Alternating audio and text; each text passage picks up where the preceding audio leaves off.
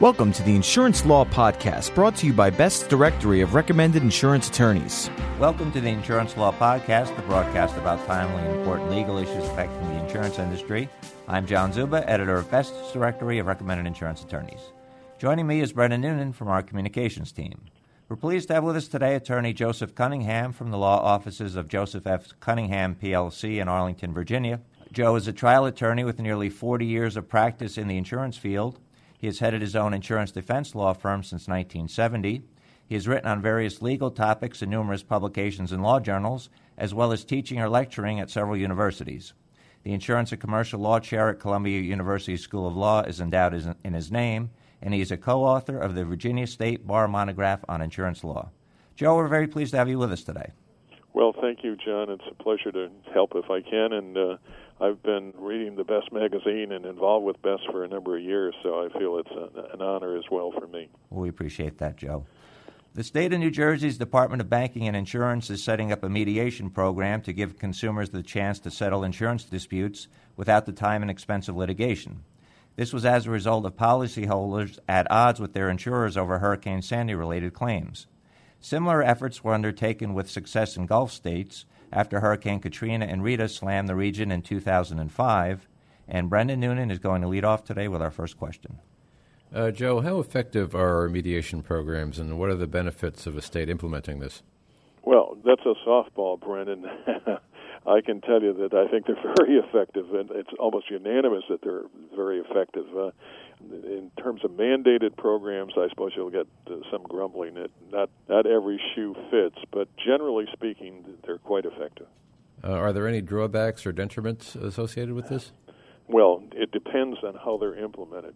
If you take the New Jersey approach that uh, it's mandatory, I think that's a good approach because I think it helps carriers get rid of a lot of small claims that, in some instances, are simply nuisance claims they always say in a mediation, and I've done hundreds of them, that as long as the claimant uh, understands that the neutral is going to be fair to him or her, it makes a, a resolution where the claimant does not get everything asked for uh, a lot more digestible, and the people go away generally happy.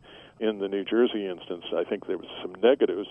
One of the negatives is if you uh, start off from the the get go, you really, uh, especially from the carrier's point of view, you really don't have any kind of discovery whatsoever.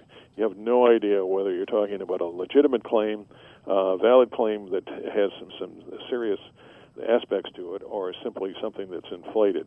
And uh, we all know that, that inflated claims are are not a, a novelty in the business. So that's a problem. If if it happens too quickly, so I think there should be a 60 day period where both sides can measure what it is that they want and uh, what the background of the, of the claim is, especially from the point of view of, of the carrier, and then they can uh, they can go to it.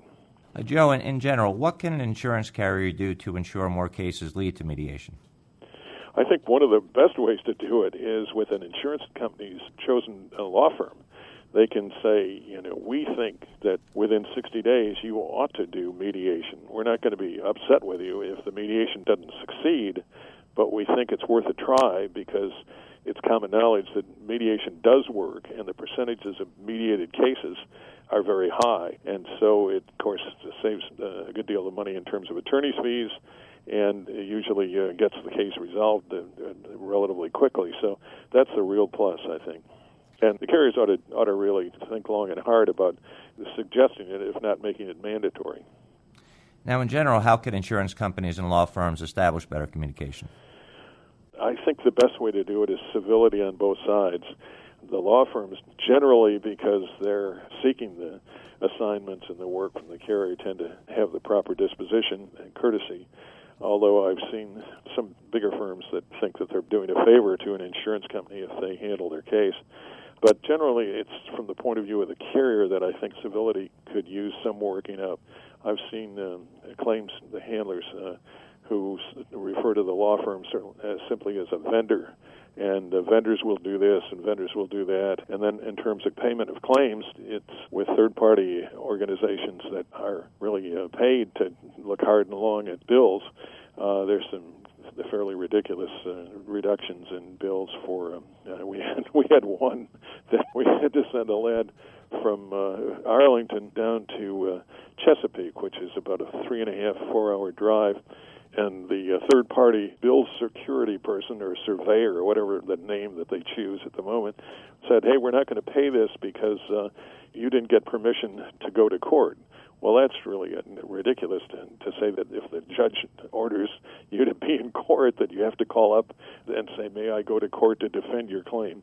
That doesn't happen all the time, fortunately. But the more the parties talk with one another, usually the better it works. But sometimes that doesn't happen. Uh, Joe, what are the challenges and changes you've seen in recent years impacting relations between carriers and law firms? Well, I think every every law firm will say that the real negative is the one that I've, I've referred to that there's uh, automatic deductions on instances where the third party uh, reviewer uh, determines that clearly legal undertakings, such as talking to the judge, that's my favorite, a conference with the judge and and the bill is cut because the third party determines that, well, that's really a clerical function. Well, of course, it's not. And I've seen that happen time after time, which is really imbecilic, if you will. So much depends on the willingness of the carrier to inquire as to billings, and so much depends on the willingness of the of the lawyer to be reasonable in terms of any excessive billings that the third party entity uh, or or the insured sees. With dealing with an insured claims represented generally, if it's done directly, I think the problems are almost always uh, soluble. But when the third party entity is involved, then it becomes uh, a little more difficult. But generally, I think things are not that wildly different than when I started in 1970 in terms of relations between carriers and uh, and uh, law firms. And of course, the bigger firms now uh, brag about the fact that they won't take insurance work because the, uh, the hourly rates are too low. But there's still plenty of very good small firms that uh, have done insurance work for years and uh, who uh, know how to get cases resolved in a hurry that don't overcharge and, and, and have rates that are modest that get good results for carriers. And what challenges do you see in the future, Joe? And do you have any other final comments today?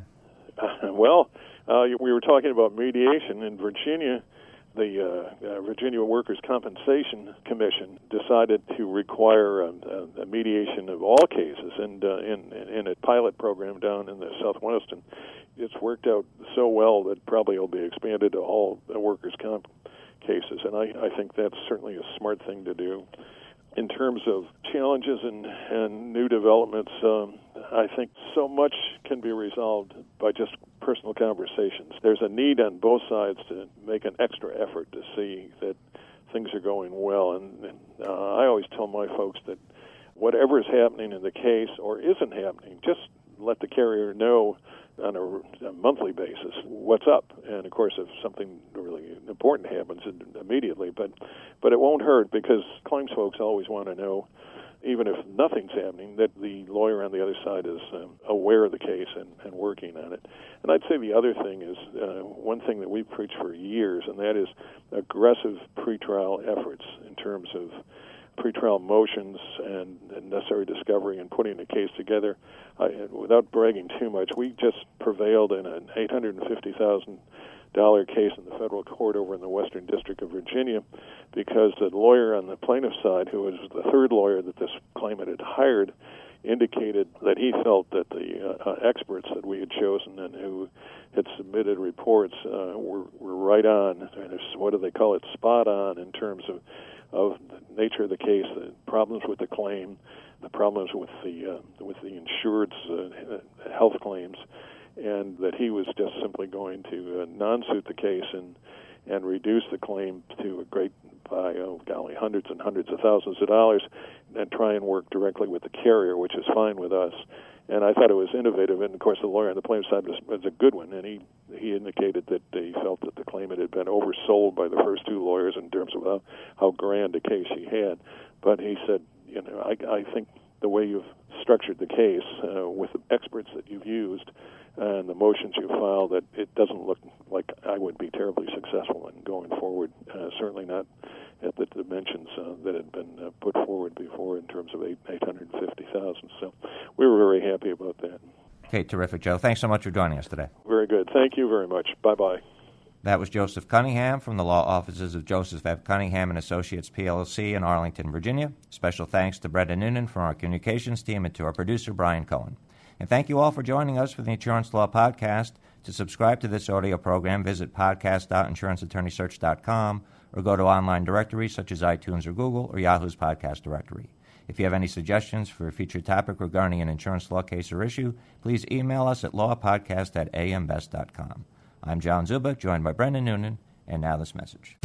Best's directory of recommended insurance attorneys is used by decision makers at insurance companies responsible for selecting legal counsel and representation. The printed directory is distributed annually to insurance companies, non insurance companies, third party administrators, and corporate counsel around the world, and the online edition is accessible throughout the year. Your listing in Best's directory of recommended insurance attorneys is the most effective way to ensure that thousands of potential clients have access to your outstanding credentials. Here's why you should be listed in the number one insurance attorney reference. Your firm's credentials will be listed in our comprehensive reference guide, which is made available to thousands of insurance professionals globally, both in print and online. AM Best listees are recognized as the most qualified in their field to represent the unique needs of insurance companies. Key decision makers rely on the directory to take the guesswork out of their selection process. They know that only the best are listed, those firms with a proven track record of excellence who are recommended by their insurance industry clients. And remember, one low rate guarantees year long visibility for your firm. We invite you to use our web application process to apply for a listing today.